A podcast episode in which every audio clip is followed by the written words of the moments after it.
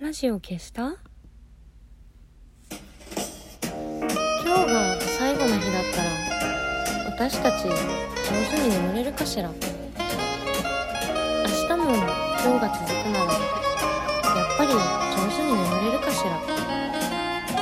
これから始まる約10分間があなたにとって天国でも地獄でもなく何でもない一日の終わりになりますように。お休み前に姫の玉のラジオ消した？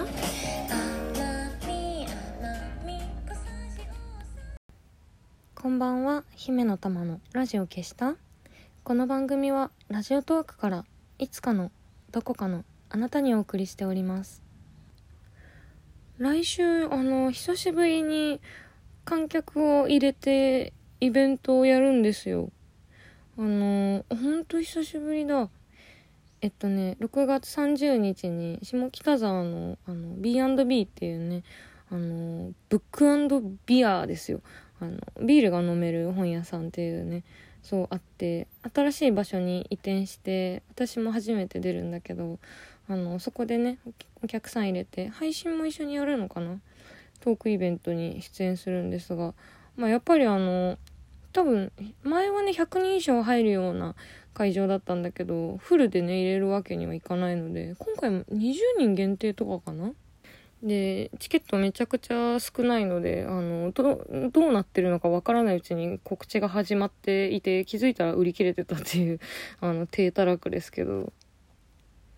うんなんね何ヶ月か前まではね復帰の時はこうババンとねあのー、賑やかにやるぞとか思ってたけどもうね全然そういう感じじゃないもんね、えー、じわっとね 復帰していこうという感じなんだけどあのー、何のイベントかっていうとねスリーマーケッツっていうバンドの風間貴文さんっていう方があのそれでも売れないバンドマン本当にもうダメかもしれないっていう本を出されて。それのあの出版イベントに呼ばれたっていう。なんでだろうね。まああのー、ま万年インディーズなので、えー、お呼びいただいたんですけれども。まあねそれでも売れないバンドマンって言ったってそのバンドマン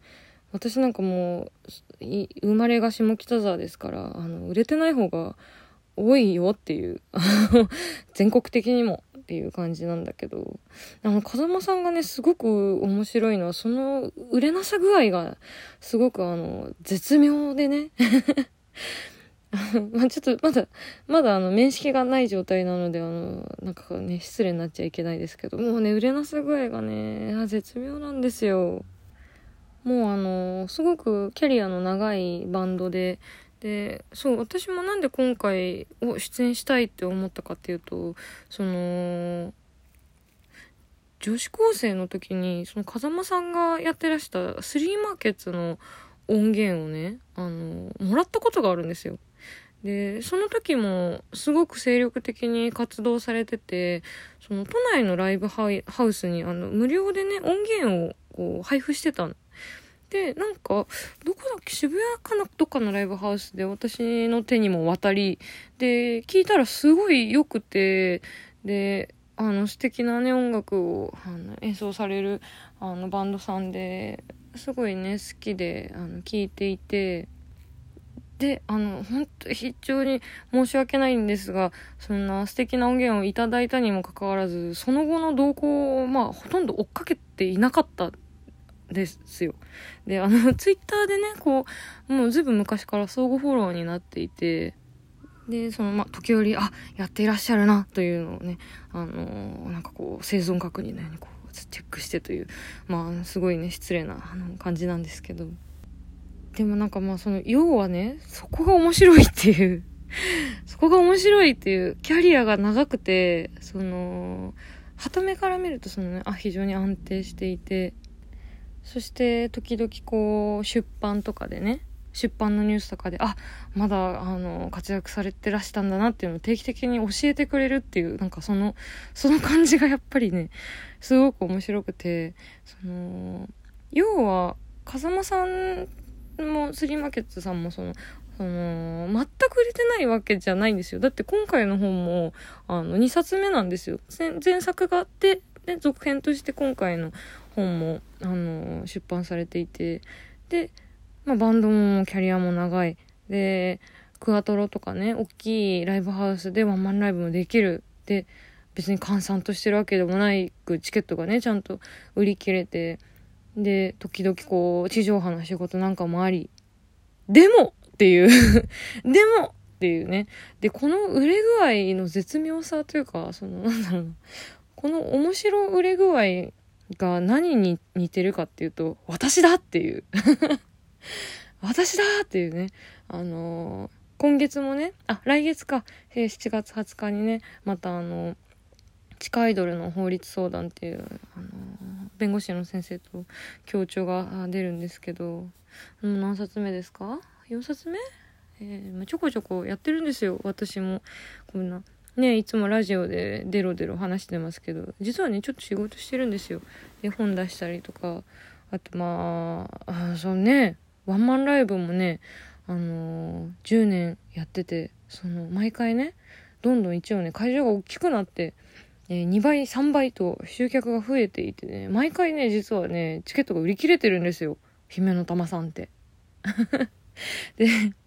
あと何ですか？テレビですか？ちょこちょこね、お呼ばれしてね。えー、一回あの、ほら、フジテレビのいいともなったのね、バイキングね、1時間ぐらい、あの、生放送でね、出たことがあるんですよ。もう、あのー映ってなかったのかなって思うぐらい、何のリアクションもなくてね。あの地上波のお昼の視聴者層にいかに姫の玉が刺さらないかっていうのをもう、痛感してね、えー、帰ってきたりとかね。えーかや、あの、CS の心霊番組に、新さんなめこさんと山崎徹さんと出たら、もう、え、これ地上波で昼間やったっていうぐらいね、もう、感想がわさわさ届いて、しかもその CS のね、放送日のね、次のライブに、それを見たね、地方のファンの方がね、わざわざ会いに来てくれるっていう、もうこの地上波、昼生放送ばりの あの、リアクションいただきまして、まあ、その、置かれた場所で酒っていうかね 地上波でいくら見てもらっても全く咲かないが、CS の局地的なホラーバラエティに出るとウケるっていう 万年インディーズっていうね。あの あなんかそういう話をね、風間さんと来週できるんだろうなと思ってね、非常に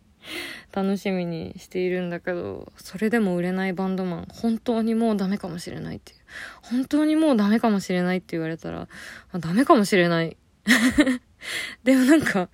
まあずっとダメが続きつつ面白いかもしれないみたいなところもあってね。終わりなき日常みたいな。置かれた場所で酒。終わりなき日常生きろみたいなね。もうなんかど、どうしよう。どうしよっかね。しかも、風間さんは立派にバンドを続けてらっしゃるのに、私今ほとんど何もしていないというね、無職の状態で、えーど、どの面下げて会えばいいのという感じですけど、しかもかつ、あの、B&B が今ビールを出してないっていう B になってるんだね、今ね。ブックしかないっていう まあでも、とはいえね、あの、万年インディーズでね、本当にもうダメかもしれない、えー、かつ、えー、B&B が B になってしまっても、やっぱ久しぶりにね、あの、お客さんが目の前にいるっていうのはね、すごい楽しみですね。どういう感じだったかな？もう忘れちゃったね。ビニールとか貼るのかな？客席と、あのね、壇上の間にね、どうするんだろうね。あのビニールね、面会っていうかさ、刑務所の面会みたいな。あの前々から思ってたんだけど、あの駅のさ、